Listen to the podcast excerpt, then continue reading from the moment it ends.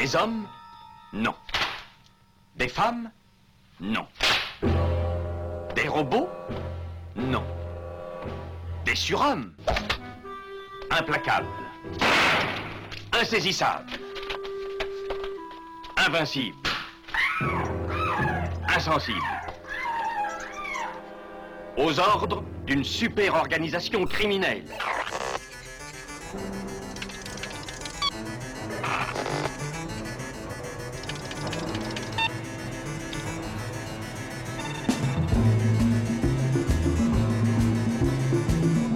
Rien n'est impossible pour... Culture prohibée. Bienvenue pour ce nouvel épisode de Culture Prohibée. Culture Prohibée, c'est l'émission hebdomadaire de la culture planète du Ciboulot, coproduite par Radio Graphite, graphite.net, et animée par l'équipe des films de la Gorgone, les films de la Gorgone.fr. Culture Prohibée, c'est aussi un profil Facebook et un podcast disponible sur différentes plateformes. Tous les détails sont sur le blog de l'émission culture-prohibée.blogspot.com.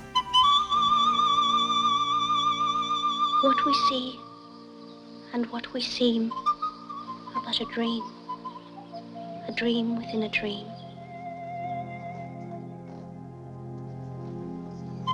You must learn to love someone else apart from me, Sarah. I won't be here much longer.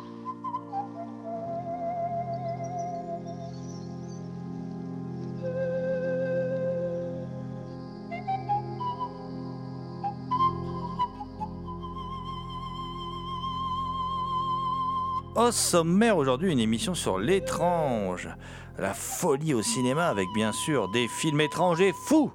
Hein à savoir quelques sorties Carlotta Film, Out of Order de Karl Schenkel, est-ce que rester enfermé dans un ascenseur rend fou par exemple? Voilà. Heroic Trio plus Executioners de Johnny To et Ching Siu Tung, voilà deux, films complètement fous là pour le coup. Euh, le marin qui abandonna la mer de Lewis John Carlino, où là on est vraiment aussi dans une certaine forme de folie. Euh, Il y aura aussi toujours chez Carlotta la comédie folle, Trois Amigos de John Landis. Je vous avoue, on est un peu on y est un peu allé au forceps hein, pour la faire rentrer dans la thématique, euh, cette comédie, mais on avait vraiment envie d'en parler. Et puis, et puis il y aura euh, bah, quelques sorties ESC, La tête contre les murs de Georges Franju, Picnic à Rock de Peter Ware, et nous conclurons avec euh, un autre film avec des femmes enfermées, un Reform Schoolgirls de Tom de Simone, et ça c'est paru chez Extra. Lucide Film. Alors, l'équipe de Culture Prohibée remercie Karine Bach, Lucie Mautier et Juliette Béguet. N'oublions pas aussi euh, Patrice Véry pour leur aide sur cette émission. Nous vous rappelons que cette émission est réalisée en partenariat avec la revue Prime Cut, euh, revue disponible sur le site de l'éditeur TheExtasyOfFilm.com, également disponible sur celui des films de la Gorgone, lesfilmsdelagorgone.fr et évidemment chez tous les bons libraires. Pour causer étrangeté et folie, je suis aujourd'hui entouré de deux fous, mais des fous de cinéma. On va commencer par Damien Demédy, la bête noire de Compiègne, archéologue animal en quête de cultures souterraines et oubliées, également créateur du podcast Écho du temps disponible sur PodCloud. Bonjour Damien. Salutations à toutes les entités consciences qui nous écoutent et contrairement à ce que dit le docteur, elles ne sont pas que dans ma tête. Autre patient présent dans cette pièce, euh, un homme persuadé d'être un loup-garou picard. En fait, il s'appelle juste Thomas Roland, alors peut-être parce qu'il a plus beaucoup de cheveux, il s'imagine être un loup-garou eu égard à la pilosité, je ne sais pas. En tout cas, chaque nuit de pleine lune, il rédige de sanglants écrits pour la revue Prime Cut dont il est le rédac chef. Salut Thomas. Salut GG, salut Damien et bonjour les, les messieurs en blanc. Qui dit folie, bon, on va parler un peu de, de films. De films un peu fous, avec des personnages un peu fous, euh, mais aussi des films totalement bis, décomplexés, barrés, comme seul le cinéma hongkongais euh, savait en produire. Euh, je veux bien sûr parler du diptyque Heroic Trio et Executioners de Johnny To et Ching Siu Tung. Alors, officiellement, hein, ces deux films qui datent euh, de la même année, 92, hein, ils sont tournés en même temps. Euh, officiellement, officiellement, le premier est réalisé par Johnny To, le deuxième par Johnny To et Ching Siu-tung. Mais enfin, les fins connaisseurs de cinéma hongkongais savent très bien que Ching Siu-tung a également co-réalisé le premier, puisque c'est lui qui réalise toutes les scènes de combat, c'est lui qui les chorégraphie, et elles occupent quand même une grande partie de l'intrigue. Euh, et ces deux films un peu dingues, là, ils sortent en 4K, en Ultra HD. euh, chez Carlotta dans des copies euh, superbes, Euh, des films qui sont qui ont un côté totalement artisanaux, c'est ça que j'adore quoi, voilà, et qui sont en même temps totalement barrés, plein d'idées de, de, de mise en scène. Eh bien, qu'est-ce que c'est que cette histoire de film? Alors, il y a un petit malentendu sur ces deux films. On a toujours voulu nous faire croire que ce film qui raconte le, combat donc euh, d'un trio de super-héroïnes, hein, euh, que ce soit dans le premier ou dans le deuxième, après on ira plus en, détail dans les histoires euh, des, films, mais on a souvent voulu nous faire croire que c'était du grand cinéma féministe parce que comment il y avait des femmes qui, qui se bastonnaient. Non, en fait, en vérité, je pense que Johnny To aurait bien voulu faire un, trio masculin avec les vedettes masculines, d'après les différentes sources qui circulent, coûtait trop cher, et que donc en fait il a préféré réunir, euh, réunir trois femmes. Alors ces trois femmes, quelles sont-elles? Eh bien, bah, la récente Oscarisée, Michelle Yeoh, euh, elle n'est pas encore James Bond girl à l'époque, Euh, elle, elle est choisie plus particulièrement pour ses talents de combattante, hein, parce qu'elle a, elle a vraiment, même si elle est doublée hein, en partie pour les combats, mais elle a aussi vraiment des aptitudes, des aptitudes au combat euh, qui font que pour les réalisateurs de films d'action, elle est très appréciée. Euh, Anita Moy, Anita, Moy, qui s'écrit MUI. Euh, alors elle, c'est une super comédienne. Alors elles sont toutes très belles, hein, évidemment. Donc Anita Moy est très belle. C'est une super comédienne du, cinéma hongkongais. On a pu la voir, par exemple, dans le Syndicat du Crime 3. C'était une véritable star en devenir. Elle faisait de la chanson aussi. Et puis malheureusement, euh, elle est morte très jeune. C'est pour ça qu'on la voit plus aujourd'hui à 40 ans d'un euh, d'un cancer du col de l'utérus euh, en 2003. Et c'est bien triste. Et là, elle est quand même excellente parce que c'est quand même plus elle le personnage principal du premier, du premier opus. Et puis, la dernière euh, et pas des moindres, puisque c'est Maggie Chung. Alors Maggie Chung, qui connaîtra une grande carrière internationale. hein. Maggie Chung, on peut voir dans Polystory 2, par exemple. C'est la petite copine de, Jack- de Jackie Chan. Très belle Maggie Chung, alors qui a énervé euh, beaucoup, euh, beaucoup de monde à l'époque de la sortie du film, puisque sa tenue de combat, là, c'est quand même euh, jartel et blouson cuir. Donc, pour tous les fétichistes, ces deux films sont hautement, hautement recommandés. Et en fait, euh, euh, dans le film, ce qui est assez rigolo, c'est pour dire qu'elle a de l'humour, Maggie Chung. euh, c'est Maggie Chung, c'est une, actrice qui était réputée à Hong Kong pour tourner. C'est ce qu'on apprend, entre autres, hein, dans les bonus où, euh, comment, euh, où s'exprime euh, Fabien Moreau, co-auteur de La Grande Bagarre, et Marvin Montes, rédacteur cinéma et auteur de Hong Kong Action, Le sabre, le poing et le fusil. On apprend que c'était une actrice réputée pour être intéressée par l'argent. Donc dans le trio, ils en ont fait une mercenaire qui est intéressée uniquement par l'argent. Voilà, ils ont essayé en fait de faire coïncider les, personnages avec ce qu'elles étaient réellement dans la, dans la vie, ces actrices. Alors l'histoire du premier, c'est quoi? The Heroic Trio? Alors il y a un eunuque maléfique, et oui c'est comme ça, les eunuques sont maléfiques, qui manipule une femme qui a le pouvoir de se rendre invisible, Michelle Yeoh. Alors le pouvoir de se rendre invisible via une tenue dont la conception met à mal la santé de son concepteur, et ce concepteur n'est autre que son compagnon scientifique pour laquelle elle meurt d'amour. Voilà. Et puis, euh, qu'est-ce qu'elle fait pour, euh, comment dire, euh, satisfaire cet eunuque maléfique qui la manipule?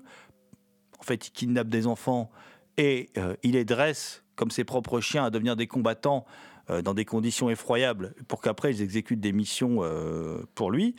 Euh, et là, euh, ben, la mission de Michel Yeo, c'est d'enlever des nouveau-nés. hein. D'ailleurs, euh, le film est bien barré parce que j'ai rarement vu autant de gamins se faire tuer que dans ce film, dans ce film-là. Voilà. Euh, et il y a à côté de tout ça la justicière volante. Alors elle, c'est Anita Moy. Alors c'est un peu le syndrome Clark Kent hein, parce qu'elle s'habille en super-héroïne, mais elle met juste un petit loup sur ses yeux. Et malgré tout, son mari, qui est chef dans la police, ne la reconnaît pas à chaque fois qu'elle intervient. Alors c'est une super-héroïne qui est euh, très très, euh, comment dire, très appréciée de la population. Et puis, et puis euh, la fin du trio, le reste du trio est composé d'une chasseuse de primes experte en explosifs, donc Maggie Chung. Et donc, euh, évidemment, euh, il va y avoir affrontement et après, ces trois héroïnes vont finir par former un trio, par se réunir pour aller affronter l'eunuque. L'eunuque et son homme de main, quand même, qui est interprété par le génial Anthony Wong, qu'on adore tous quand on aime le cinéma hongkongais.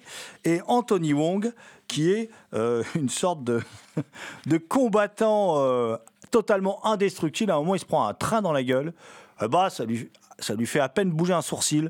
Voilà, donc. euh, et mon cher Damien, je crois que pour toi, été une découverte, cette euh, combinaison de- comment dire, de films fantastiques, de films de SF, de polar, de films de kung-fu. Enfin, on est euh, dans un gros délire, là. Dans la sélection de films qu'on a pour euh, l'émission, Heroic Trio est, mon préféré. C'est celui qui, m'a le plus marqué. Il donne le ton euh, très vite. Alors, ça s'appelle Heroic Trio, mais techniquement, parmi les personnages, il n'y a qu'un seul personnage qui est un véritable héros.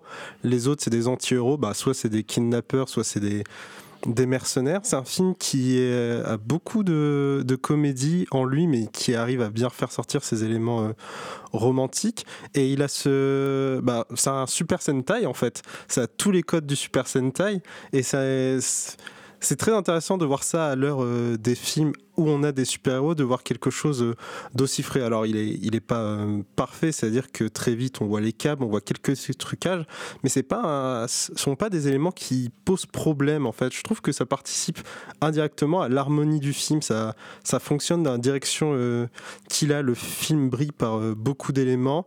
Sa musique est inégale, mais j'aime beaucoup sa, sa musique de tension. Et tout ce qui est, du coup, tout ce qui est trucage et musique fonctionne grâce à un montage que je trouve euh, extrêmement cool. euh, remarquablement efficace notamment sur tout ce qui est de mettre en scène euh, la femme invisible qu'on ne voit pas au début mais dont on aperçoit uniquement quelques mouvements et les scènes de combat aussi sont, sont très bien réalisées comme tu l'as évoqué Jérôme c'est des affrontements qui font très et, ah, il y a un petit côté et dragon mais on retrouve vraiment bah, encore l'aspect Super Sentai euh, à la Power Ranger dans un univers euh, un peu euh, fantastique que j'apprécie énormément. Donc c'est un film qui date des années 90 et que je trouve bah, bizarrement extrêmement frais. Ah, c'est des films, ouais, c'est des films un peu dingues. C'est des films qui ont, été mis quand même en, chantier dans le but de surfer sur le suc- succès des Batman de Tim Burton. Ce qui est, euh, euh, ce qui est assez étonnant. D'ailleurs, on va en parler pour le deuxième parce que du coup, euh, en voulant surfer sur le, le succès du Batman de Tim Burton, euh, ils vont plutôt préfigurer le Dark Knight de Christopher Nolan, surtout le deuxième, d'un point de vue esthétique en tout cas. Donc ça, c'est assez rigolo. Mais Et sinon, Il y a une petite particularité aussi que bah, c'est trois héroïnes, mais en soi, quand j'y réfléchis, en tout cas en Occident, j'ai jamais vu un film entre guillemets de super-héros avec des héroïnes. En fait, le seul qui me vient à l'esprit, c'est un film qui sort plus ou moins l'année prochaine et c'est euh, un film, bah, c'est un Marvel. On y reviendra, on y reviendra sur le Dark Knight de Nolan. On, va rester sur celui-là, qui est le meilleur des deux films, hein, quand même, hein, euh, qui est le, plus réussi des deux, euh, où on a quand même bon, une- pendant une heure et demie de l'action, de l'action, de l'action, plein de plans iconiques quand les trois héroïnes décident de se réunir et qu'elles sont ensemble et qu'elles avancent pour aller attaquer la, comment dire l'eunuque. Les plans sont assez déments, hyper iconiques, comme si c'était un film hyper premier degré et tout. Euh, J'adore ça. Il y a euh, évidemment, il y a, des gadgets, il y a beaucoup de suspense, euh, il y a des câbles qui sont apparents et on s'en fout. Le méchant Anthony Wong, il a une arme géniale qui rappelle aussi le, Jack Burton dans Les Griffes du Mandarin, avec, euh, vous savez, ces, ces chapeaux là de, euh, mandarin qui- qu'il envoie comme ça, et en fait, c'est une guillotine volante, et il coupe la tête des gens comme ça. Alors, il lance son truc, et hop, il y a des têtes qui volent de partout, c'est hyper gore, au milieu d'une sorte de, de, comment dire, de divertissement familial. Des bébés se font tuer, des têtes se font couper. À un moment, euh, les trois héroïnes décident d'utiliser une moto, de rouler à la, à, la, à la verticale sur le mur et de projeter la moto sur le mec. Il se prend la moto, il se prend un train, il est toujours pas mort. Enfin, c'est, complètement euh, délirant. La suite qui est sortie l'année d'après en 93, mais qui a été tournée la même année en 92. Euh, toujours la même équipe, toujours les trois, les trois mêmes actrices. Alors qu'est-ce que ça raconte? On est, c'est pas du tout une suite euh, qui s'inscrit dans la continuité du film. hein. Là, on est au lendemain. C'est un film post-nuke en fait. On est au lendemain d'une guerre nucléaire. L'eau non polluée est devenue une denrée rare. Et euh, Monsieur Kim, qui est l'inventeur d'un système de purification d'eau, a l'intention de renverser le pouvoir en place pour régner en maître sur le pays. Forcément. Le trio héroïque va alors se reformer, bien décidé à lutter contre ce tyran. Voilà, alors on, on- on a un début de film, on dirait du Tsukamoto, quoi. Avec un côté presque cyberpunk, comme ça, euh, complètement barré, euh, très très noir. Et puis, euh, après, malgré toute sa folie, ce qui est rigolo, c'est que ce film, donc, qui est vraiment une anticipation du Dark Knight de Nolan au féminin, demeure quand même moins percutant que, que le premier film de la, bah, de- du diptyque. hein, et par contre, plus gonflé politiquement. C'est-à-dire que le film met clairement en cause l'armée qui tente un coup d'État, euh, mais euh, fait clairement des références à, la place Tiananmen. Donc c'est euh, plutôt étonnant, on va dire, euh, de voir ça dans un film hongkongais. Euh, bon, je pense que ce serait plus vraiment possible aujourd'hui. hein. voilà, ça serait un peu compliqué. Et euh, bon, le film est un peu frustrant parce que euh, il y a, par exemple, Anita Moy, elle met son masque que pour la dernière demi-heure du film parce qu'elle est devenue une mère au foyer. Alors est-ce qu'elle va reprendre le, chemin du combat? Est-ce qu'elle va pas le reprendre?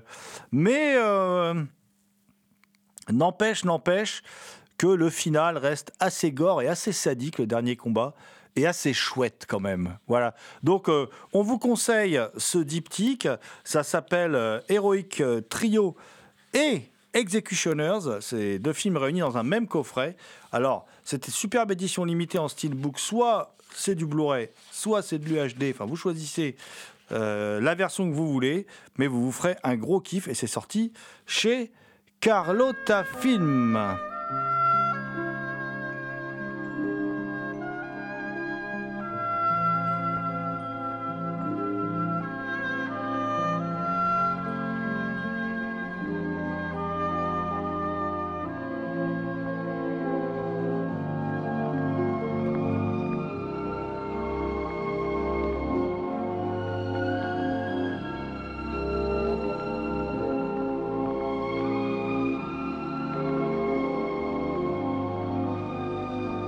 Écoutez Culture Prohibée.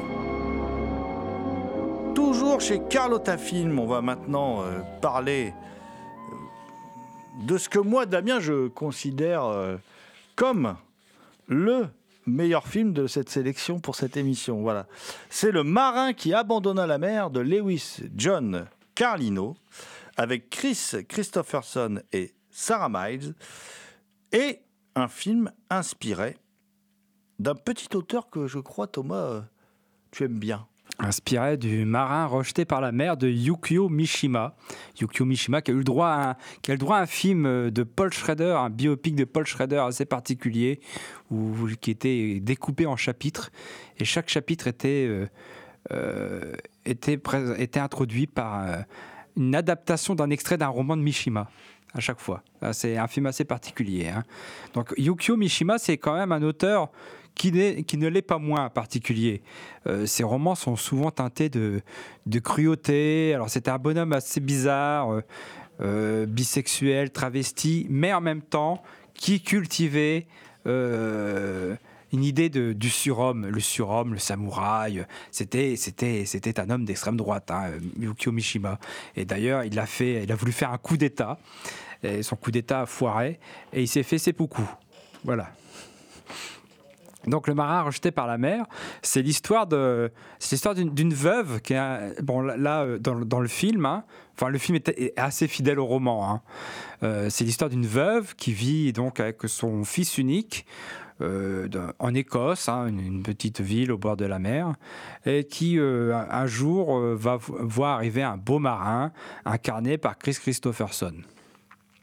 Seulement, le, fils a euh, des divertissements assez étranges. Il traîne avec une bande de gamins, quatre autres euh, enfants, et ils ont une sorte de club euh, où ils cultivent justement cette idée du surhomme, cette idée du surhomme qui parcourt toute l'œuvre de, quasiment de Mishima. hein. Enfin, j'ai pas tout lu, mais de ce que j'ai lu, ça, c'est quand même bien là. hein. Et euh, donc, euh, ils ont cette idée de pureté. euh, alors, c'est. Et ça va assez loin dans la cruauté. À un moment, ils torturent un chat. Enfin, dans le roman, ça va plus loin que dans le film, parce que dans le film, ils l'endorment le chat avant de le disséquer. Dans le roman, ils le fracassent. hein. Bon. C'est quand, même, c'est quand, même- c'est quand même plus dur. Et donc, il y a cette idée de pureté. Et puis, le rapport que va entretenir le, le jeune garçon avec le marin, qui va donc se marier avec sa, avec sa mère, va devenir euh, des plus étranges. Et il se dit que cet homme, finalement, n'incarne pas l'idée de pureté, de masculinité, euh, euh, de virilité qu'il devrait être. Et donc, il va euh, prendre une décision avec ses amis du club qui va mener à un drame quand même, euh, quand même assez cruel. C'est la première réalisation de Lewis John Carlino, hein, le scénariste euh, du Flingueur de, Michael Winner. Il a, réalisé trois films seulement, mais il, en a euh, scénarisé pas mal d'autres. Et euh, moi, je trouve que c'est un excellent film. C'est une excellente adaptation déjà, qui respecte effectivement l'idée du roman, qui est fidèle euh, sur le plan de la structure et sur le plan du fond du roman. Mais aussi, c'est le film. Moi, je trouve que le film, il est très beau. Il est esthétiquement très beau. Alors, le début, moi, j'aime beaucoup le générique de début. Il n'y a pas de musique, c'est des plans sur, euh, sur, euh, sur la petite ville au bord de la mer. On entend, on entend des cornes de brume. Il y a un peu de brume, on entend les oiseaux. Je trouve ça vachement chouette. D'ailleurs, ça me rappelle beaucoup The Fog de John Carpenter au niveau du découpage. Pas de la lumière parce que là on est au crépuscule, hein, c'est- c'est vachement chouette. Et euh, il y a ce côté, euh, alors il y a une forme d'ironie dans la mise en scène, c'est que le roman n'est pas du tout romantique. hein. On est du point de vue de Noburu, il s'appelle Noburu dans le roman, le petit garçon, enfin l'adolescent. Euh, c'est dur, quoi, ça rigole pas. Le, film non plus ne rigole pas, mais il y a des passages vraiment romantiques avec de la musique, une, photographie un peu ouatée. C'est d'ailleurs Douglas Slocombe, le directeur de la photo, qui est euh, aussi, je le rappelle, le directeur photo des trois premiers Indiana Jones, qui a fait l'actualité euh, au cours de l'année. Et euh, il y, a- ce côté romantique qui est complètement en décalage avec le fond du film, la, cruauté des personnages. Et euh, je trouve que ça renforce, ça accentue euh, ce, le la, dureté du fond du film. C'est vrai que ce, groupe de préadolescents est assez particulier. Le numéro 1, bah, c'est le chef, c'est littéralement son nom. Il est extrêmement sadique, il est extrêmement dur dans le rapport qu'il a. Bah, lui avec les adultes, mais lui envers les autres, euh, avec cette hiérarchie extrêmement dure et ce côté de déshumanisation euh, par les chiffres. La scène du chat sert, euh, enfin, est tournée, à mon avis, de cette façon pour servir de flash forward plus tard dans le film par rapport à une autre scène à laquelle elle fait écho. Et je pense que l'autre point qui est évoqué, c'est la sexualité. Et c'est vrai que du coup, on a un préadolescent, qui découvre la sexualité bah, par lui-même aussi avec son groupe. Donc c'est quelque chose qu'il ne connaît pas et qui est montré. Et j'imagine que le fait que la violence soit déjà présente, alors ça c'est ma théorie, le fait que la violence soit déjà présente dans le rapport de tous les jours, ça, ça fait qu'on n'a pas besoin de la montrer. Par cette économie d'image, il crée bah, un malaise et une violence euh, qu'il arrive à décupler, euh, ce qui est alors tout bonnement formidable, mais c'est formidable parce que dans le film, euh, ça fonctionne à, à la perfection. C'est un truc assez particulier parce que quand je regardais le film, je, suis totalement d'accord avec toi Thomas, il y avait vraiment cette opposition finalement entre le monde des adultes qui tombe dans un certain romantisme et finalement cette, hi- cette- cette histoire d'amour euh, qui est en train de naître. Et face à elle finalement ces enfants euh, qui euh, bah, grandissent, qui découvrent bah, les questions de sexualité, aussi cette appartenance au groupe, et toute leur atmosphère qui est étrange et qui, au final, au fur et à mesure du film, commence à manger sur cette romance. Il y a tout ce qui est la désillusion aussi, bah, celui du héros qui finalement euh, est juste un homme, euh, bah, un homme normal en fait, qui, euh, qui est capable d'empathie, qui est capable de comprendre les autres, qui n'est pas ce grand héros qui affronte les, les vagues et transperce les océans, les océans euh, déchaînés. Mais le- truc qui fait que le film est particulier, je, pense que c'est le fait aussi que ce soit une adaptation. Je pense que ça joue énormément.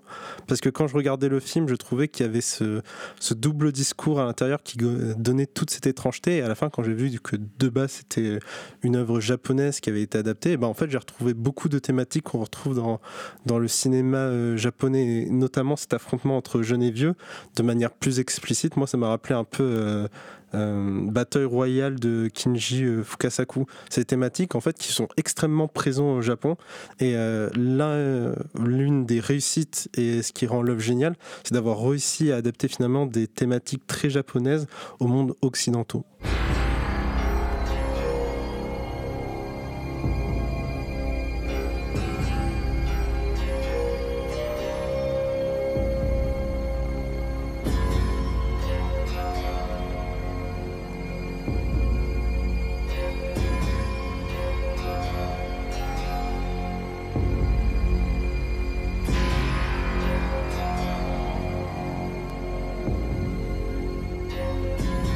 Écoutez Culture Prohibée spéciale folie au cinéma.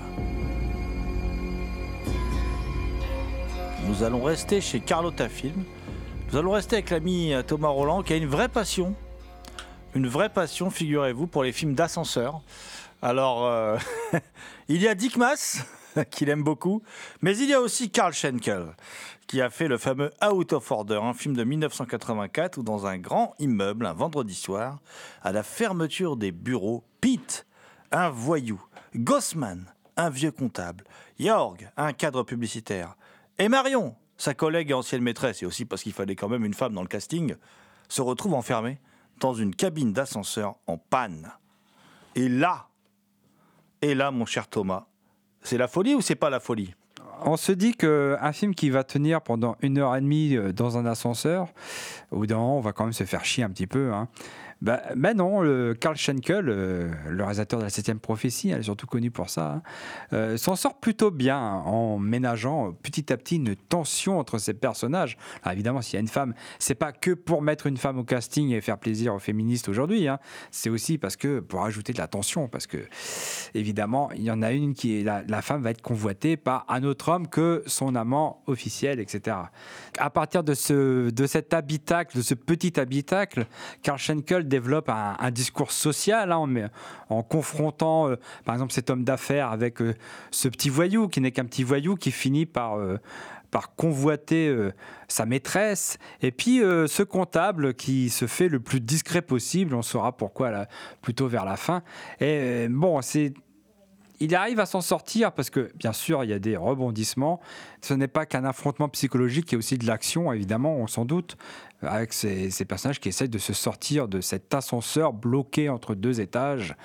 Et euh, donc, finalement, c'est un bon suspense. euh, il réussit à tenir le spectateur en haleine pendant, pendant 7 heures et demie en, en faisant. euh, Finalement, à partir de ces, de ces quatre personnages, un discours sur, sur la société allemande l'époque. Donc on rappelle que ce film de Karl Schenkel, que personnellement moi je trouve plus réussi que l'ascenseur de Dick Maas qui avait eu le, le Grand Prix à Avoriaz, un film où je trouve la réalisation encore plus travaillée, encore plus, euh, plus impressionnante, où la caméra joue vachement avec les angles, avec, euh, enfin il y a, y a beaucoup de choses très intéressantes pour instaurer une tension. Euh, et il y, y a quand même, le film est quand même quasiment tout du long sous tension. C'est un film euh, vraiment assez prenant. Alors qu'en fait, comme tu l'as dit, il y avait tous pour s'ennuyer au départ. Donc euh, il y a Ghost George aussi qui est très bon. Non pas Boy George, hein, Ghost George qui est un, acteur, euh, un acteur qui à l'époque, comment dire, connaissait une belle carrière.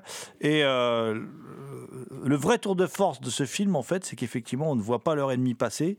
Et que, puis comme tu l'as dit, il y a le fameux Dernier twist, évidemment, sans lequel euh, ce ne serait pas un, bon film, un bon film à suspense. Et donc, ça s'appelle Out of Order, en dérangement, si vous préférez. C'est réalisé par Karl Schenkel. Et donc, ce film de Karl Schenkel est disponible chez Carlotta Film. Je vais quitter Carlotta Film pour aller chez ESC le temps de deux films. Alors, euh, on va commencer par un film qui a mis la, comment dire, la folie au centre de son intrigue, puisque euh, ce film, scénarisé, produit, interprété par Jean-Pierre Mocky, est un film de Georges Franju, un très beau film en noir et blanc, dont noir et blanc est sublimé par euh, Eugène Schuftan. Alors Eugène Schuftan, évidemment, l'immense chef opérateur du Métropolis de Fritz Lang, mais pas que, mais enfin immense chef opérateur dans l'histoire du cinéma. Ce qui est assez drôle quand même, c'est que pour le film, Eugène Schuftan est assisté de Claude Zidi. Eh oui, c'est assez marrant de voir ça. Euh, film qui met donc en avant euh, Jean-Pierre Mocky, mais qui met aussi pour la première fois en avant dans un film de Franju Pierre Brasseur. Euh, qu'il retrouvera pour euh, Les yeux sans visage. On croise aussi le monocle, Paul Meurice. On croise aussi la belle Anouk Aimé, toute jeune, et un Charles Aznavour également tout jeune. Euh, ce film met vraiment la, folie au, centre de son intrigue, puisque c'est l'histoire de Jean-Pierre Mocky, qui est le, fils d'un ténor du barreau, un mec pas très clean, hein, dont on découvre que comment il a été innocenté pour des faits assez peu ragoûtant, j'en dirai pas plus pour ceux qui n'ont pas vu le film. Et euh, son fils est un peu un, blouson noir, hein, voilà, et décide. Euh, pour soigner son fils, euh, blouson noir, donc forcément blouson noir, il vole dans ses tiroirs un peu de sous, donc forcément pour le, pour le père, c'est un malade, un malade mental. Donc il l'envoie se faire soigner dans un asile. Et alors là, il se retrouve enfermé dans un asile, loin de sa, loin de sa bien-aimée, Anouk Aimée. Et euh, il fait la rencontre de Charles Aznavour, qui est un autre patient.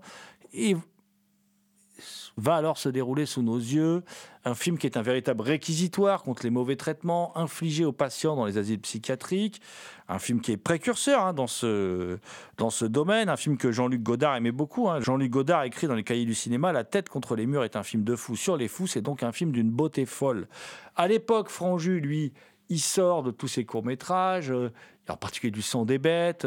On retrouve pas vraiment, d'ailleurs, je trouve le côté un peu naturaliste, ni le côté de l'étrange étrangeté surréaliste qu'il pouvait y avoir, même s'il y a quelques scènes, je pense à une scène de pendaison et tout, on est un peu dedans quand même. Euh, mais pourquoi? Bah Pourquoi? Parce que, alors c'est dans les bonus de l'édition ESC là, mais parce que Moki se revendique un peu d'avoir tourné le film. On ne sait pas trop ce qui est vrai, ce qui n'est pas vrai. De toute façon, les deux hommes ne sont plus de ce monde, que ce soit Georges Franju ou Jean-Pierre Moki. Ce serait pour ça que Moki est crédité comme producteur, parce que c'est lui qui devait faire le film. Et puis en fin de compte, il s'est trouvé remplacé placé par Franju. Enfin, il y, a plein d'histoires comme ça qui sont abordées dans les, dans les bonus. Euh, le film, pour moi, est un film d'une beauté plastique sidérante. La copie proposée est superbe par ESC, elle est vraiment très très belle. Je pense même qu'on n'a jamais vu le, le film euh, dans, cette qualité-là. Euh, ce noir et blanc sublime. Je pense que le film est courageux. Euh, parce qu'il il est quand même sans pitié pour l'état de la psychiatrie en France à l'époque. C'est un film sur la folie, euh, oui et non. C'est aussi un film euh, où on, qui considère que ceux qui rentrent pas dans les cases, c'est-à-dire ici c'est le fils d'un bourgeois qui se rebelle contre euh, l'autorité parentale, contre ce, que ce père incarne, c'est-à-dire une certaine forme de société riche, un peu plus ou moins renfermée sur elle-même, etc. Donc ce jeune homme, c'est euh, bah, un, un, rebelle, quoi. C'est un, un, jeune homme en colère. Et donc, on n'y rentre pas dans les cases, donc on l'enferme. On l'enferme euh, en psychiatrie. Et on découvre aussi un moment, euh, dans une scène de cantine, qu'on enferme un peu tout le monde et n'importe qui, ceux qui ne, ceux qui ne correspondent pas à l'idée qu'on peut se faire d'un honnête citoyen et qui ne répond pas aux, normes sociales, en fait. Euh, donc, oui, c'est un film sur la folie, mais d'une certaine façon, sur qu'est-ce que l'on considère, qui on considère être fou. C'est vrai que quand on regarde le film, on trouve que ni les personnages d'Aznavour ni le personnage de, de Moki sont des gens qui sont fous, en fait. Voilà. Et c'est le coup de force du film. C'est-à-dire, à la limite, c'est les plus lucides sur le monde qui les entoure, et c'est des personnages qui n'ont pas d'apparat, contrairement au père, qui a fait une sacrée saloperie, mais qui a, lui, le vernis de la bourgeoisie euh, et de son statut de grand avocat. Voilà. Donc, effectivement, euh, c'est au centre du film. C'est voilà, donc un film, vous l'aurez compris, un film qu'il faut voir absolument, La tête contre les murs de Georges Franju, et c'est disponible chez ESC Éditions.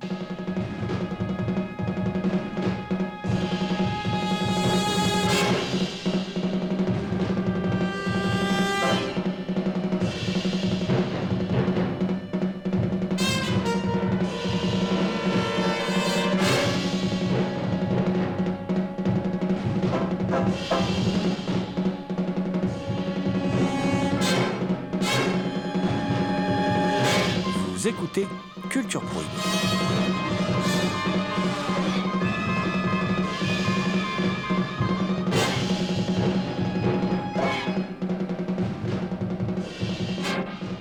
Moi, je vais rester chez ESC pour un très grand film, un très grand classique, voilà, que beaucoup d'amateurs de fantastique connaissent, qui est proposé dans son director's cut avec plein de super bonus, dont un bonus tourné à l'époque, un reportage pour la télé australienne, un reportage de 75 qui est vraiment génial.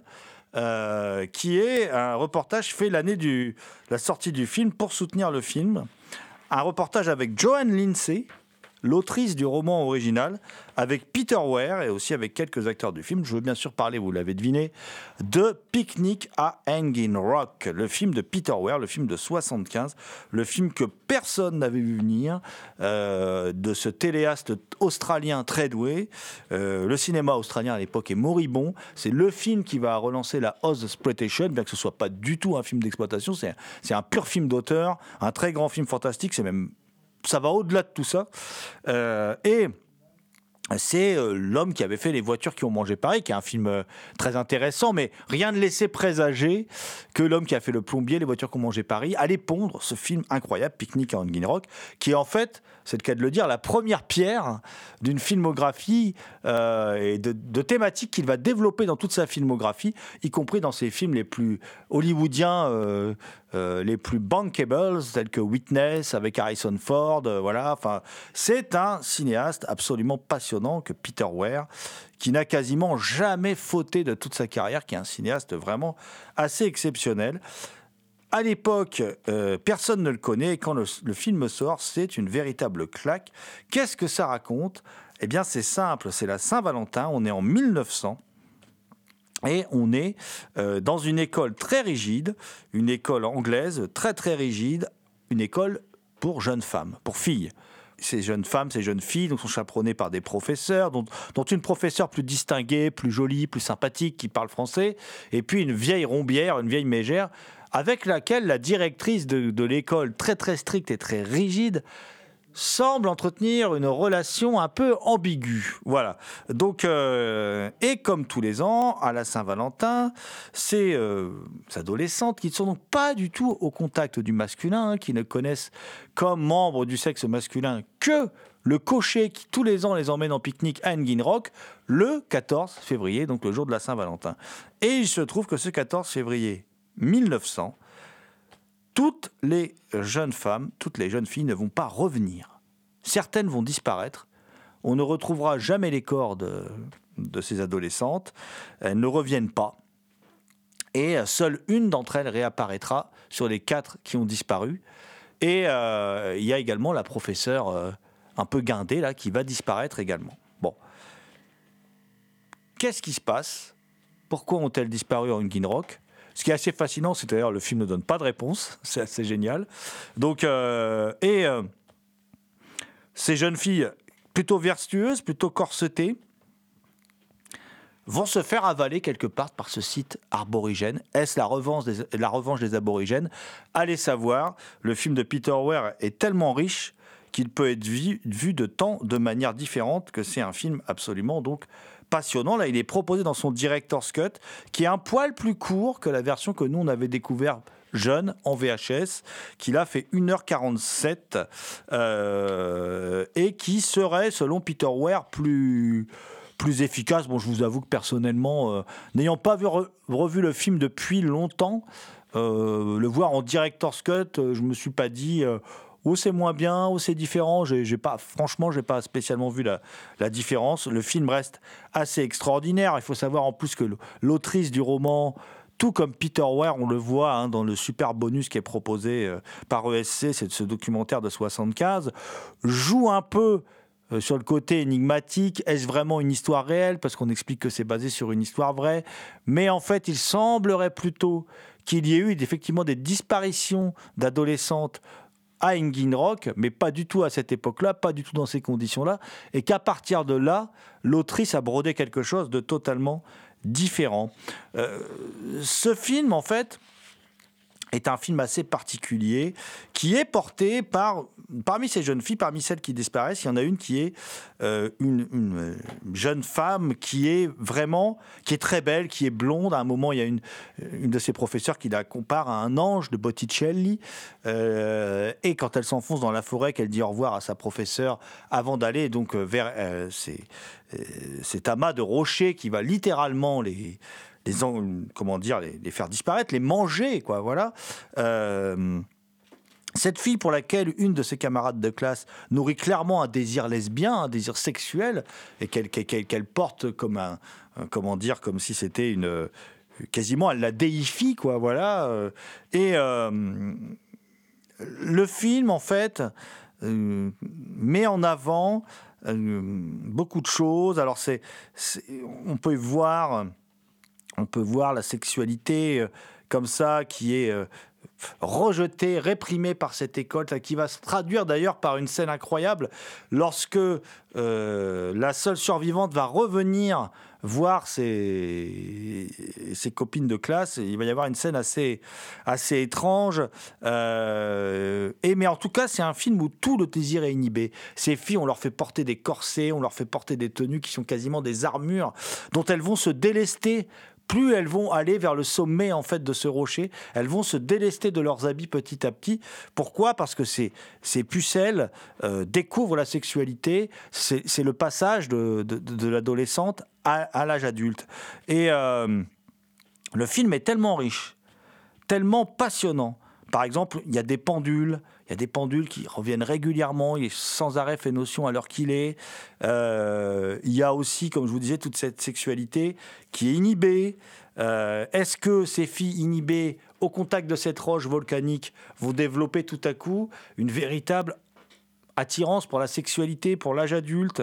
Euh, Est-ce que aussi le signe qui apparaît, parce qu'il y a aussi des garçons, et c'est marrant, les garçons et les filles ils vivent jamais dans le même monde. Il y a des adolescents à un moment ou des jeunes hommes qui voient ces jeunes filles et qui les regardent de loin sans jamais les approcher. Ah, bien qu'ils en plus ils vont tomber, euh, ils tombent tous amoureux fous de cette belle blonde, de cette Miranda. Et euh, en fin de compte, il y a même un des garçons qui va risquer sa vie pour essayer d'aller les retrouver. Mais ça, c'était une autre, une autre partie euh, du film. Et puis, il y a l'apparition d'un signe. Alors, on connaît tous l'histoire de Leda et le cygne. Leda et le cygne, c'est Zeus qui se transforme en cygne pour pouvoir posséder le corps de Leda pour la violer. Euh, et là, en fait, ce signe revient très régulièrement dans le film. Est-ce qu'on doit y voir chez ces garçons la tentation du viol ou simplement la tentation? Voilà. On ne sait pas, on n'en saura pas plus. Le film ouvre de nombreuses portes et il fait confiance à l'intelligence du spectateur pour y répondre. Euh, pour moi, ce film est un littéralement un film, une représentation euh, de l'indicible au cinéma. C'est un film absolument unique pour moi. Et c'est un film qui, moi, m'a durablement marqué et qui, je trouve, se bonifie à chaque vision.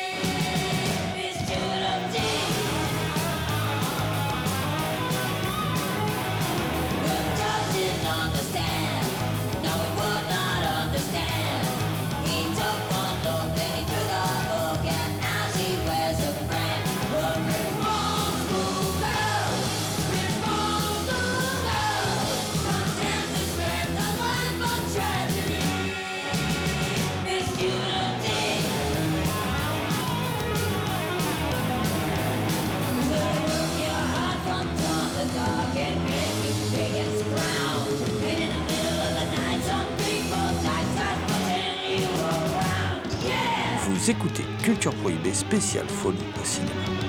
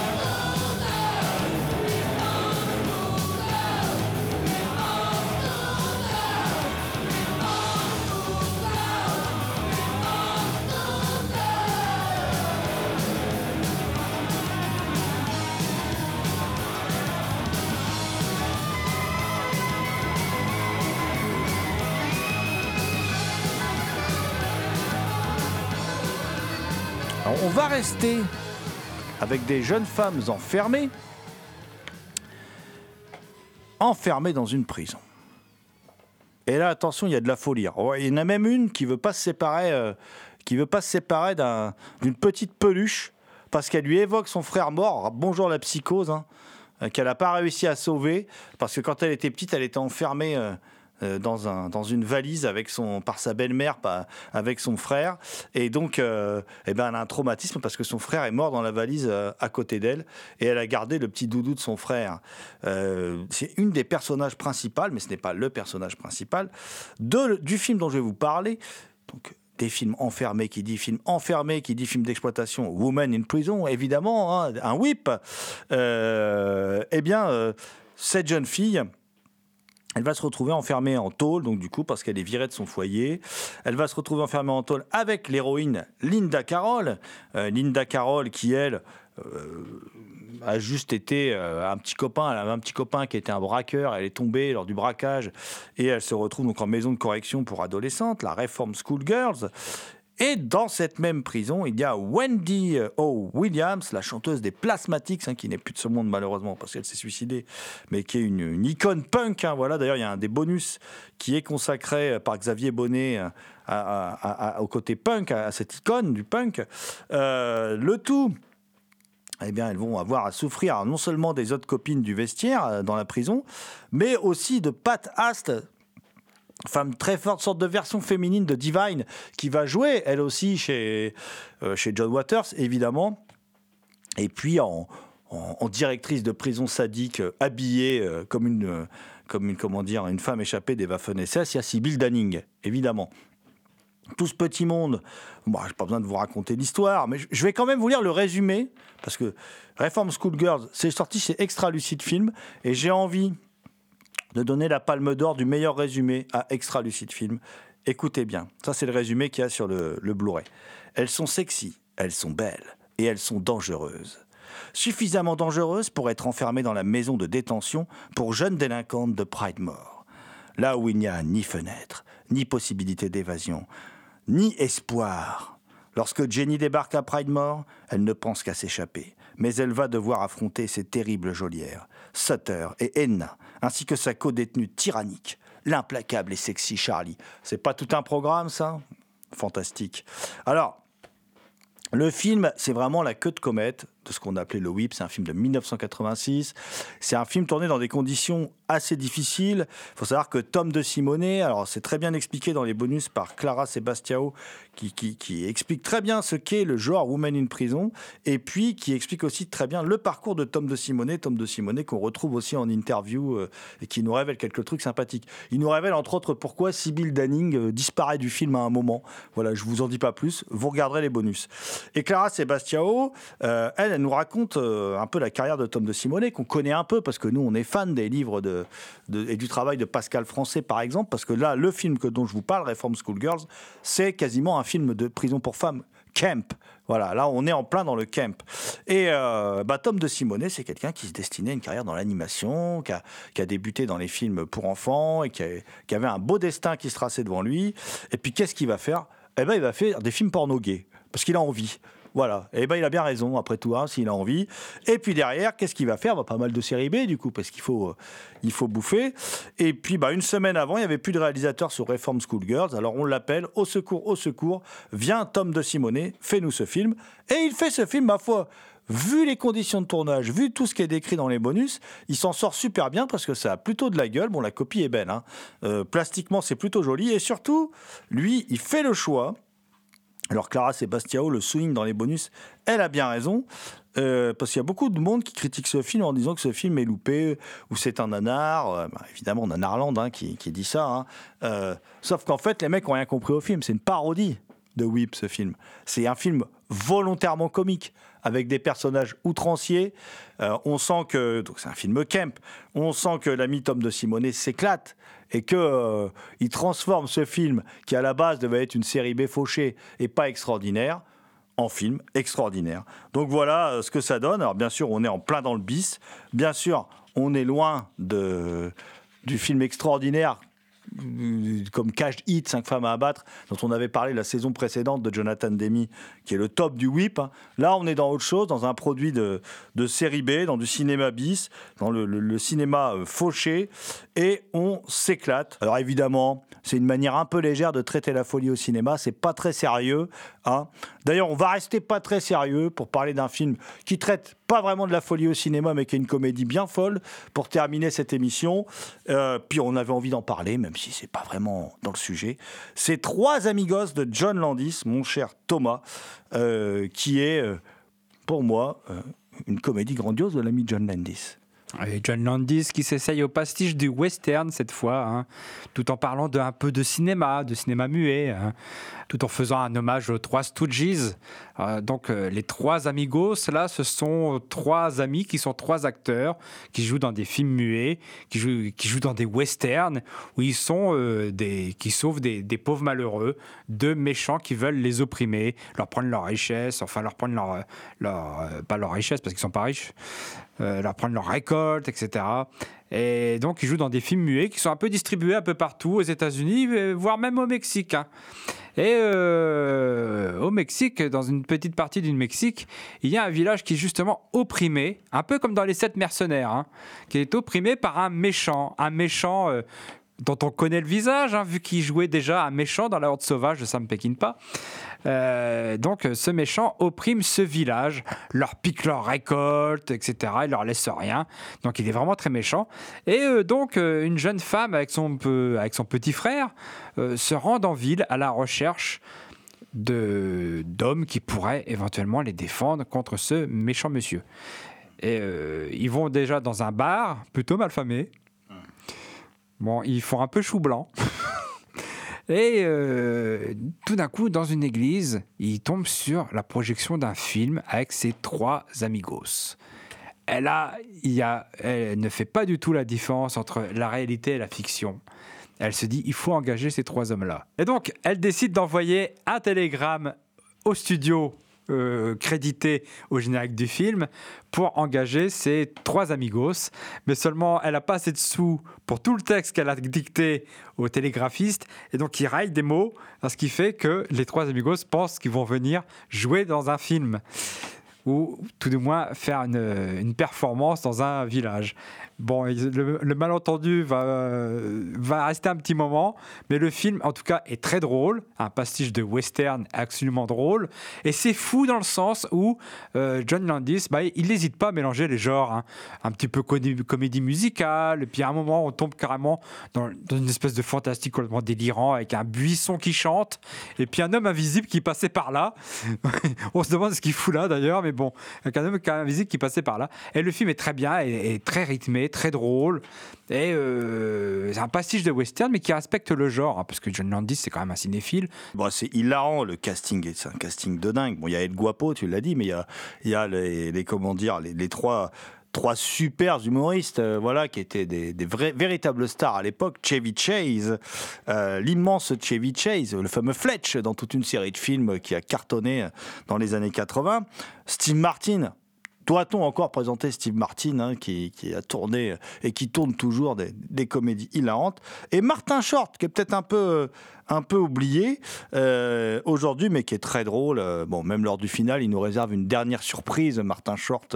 Puis comme tu l'as dit, on est chez John Landis, il y a des trucs totalement délirants, les personnages allemands qui débarquent dans le, dans, le- dans, dans, dans, dans- dans le troquet. euh, Le méchant de Cobra. le, mais oui, tout à fait. Mais c'est non, mais euh, voilà, c'est John Landis au meilleur dans sa période la plus créative. hein. C'était extraordinaire le, cinéma de John Landis euh, qui ne rit jamais aux dépens de ses personnages. En plus, c'est ça qui est génial parce que c'est un peu quand même des gros losers ces mecs. Mais en même temps, on les adore, on les aime, on a envie qu'ils réussissent leur mission. Et euh, puis moi, j'adore. Il y a des décors peints dans la plus pure tradition, des, films en Technicolor des années 60. euh, Il y a y a vraiment des grands moments. Enfin, voilà, c'est hyper rythmé. Il se passe toujours quelque chose. Puis bon, bon, je vous avoue que je trouve Steve Martin assez irrésistible parce qu'il est, il est un peu un but de lui-même, un peu falot, et ça lui va tellement bien. Il est tellement drôle quand il fait ça. Voilà. Donc moi, je, je vous recommande. Alors, dans le dossier de presse, de Carlotta Film, puisque Trois Amigos de John Landis, c'est sorti chez Carlotta Film. Il cite un critique de l'Express qui dit John Landis pratique l'humour avec bonheur. Trois Amigos, c'est Alexandre Dumas version tequila. Eh ben, je trouve que c'est super bien résumé. voilà, pas mieux. Bravo aux critiques de l'Express. Je peux pas, je peux pas dire mieux. Voilà. Et donc, euh, si ce n'est que je vous conseille euh, vivement ce film là, qui est restauré dans un master HD, qui est absolument superbe.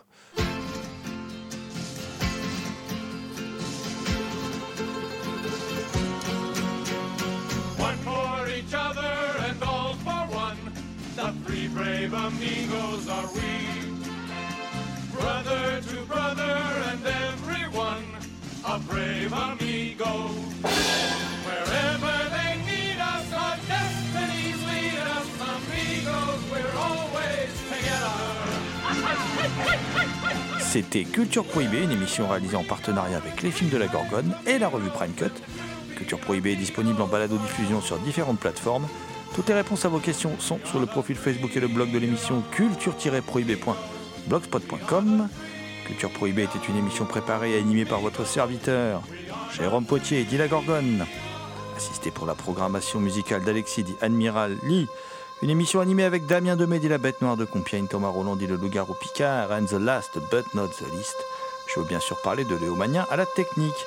Salut les gens, à la prochaine. Amigos and amigos.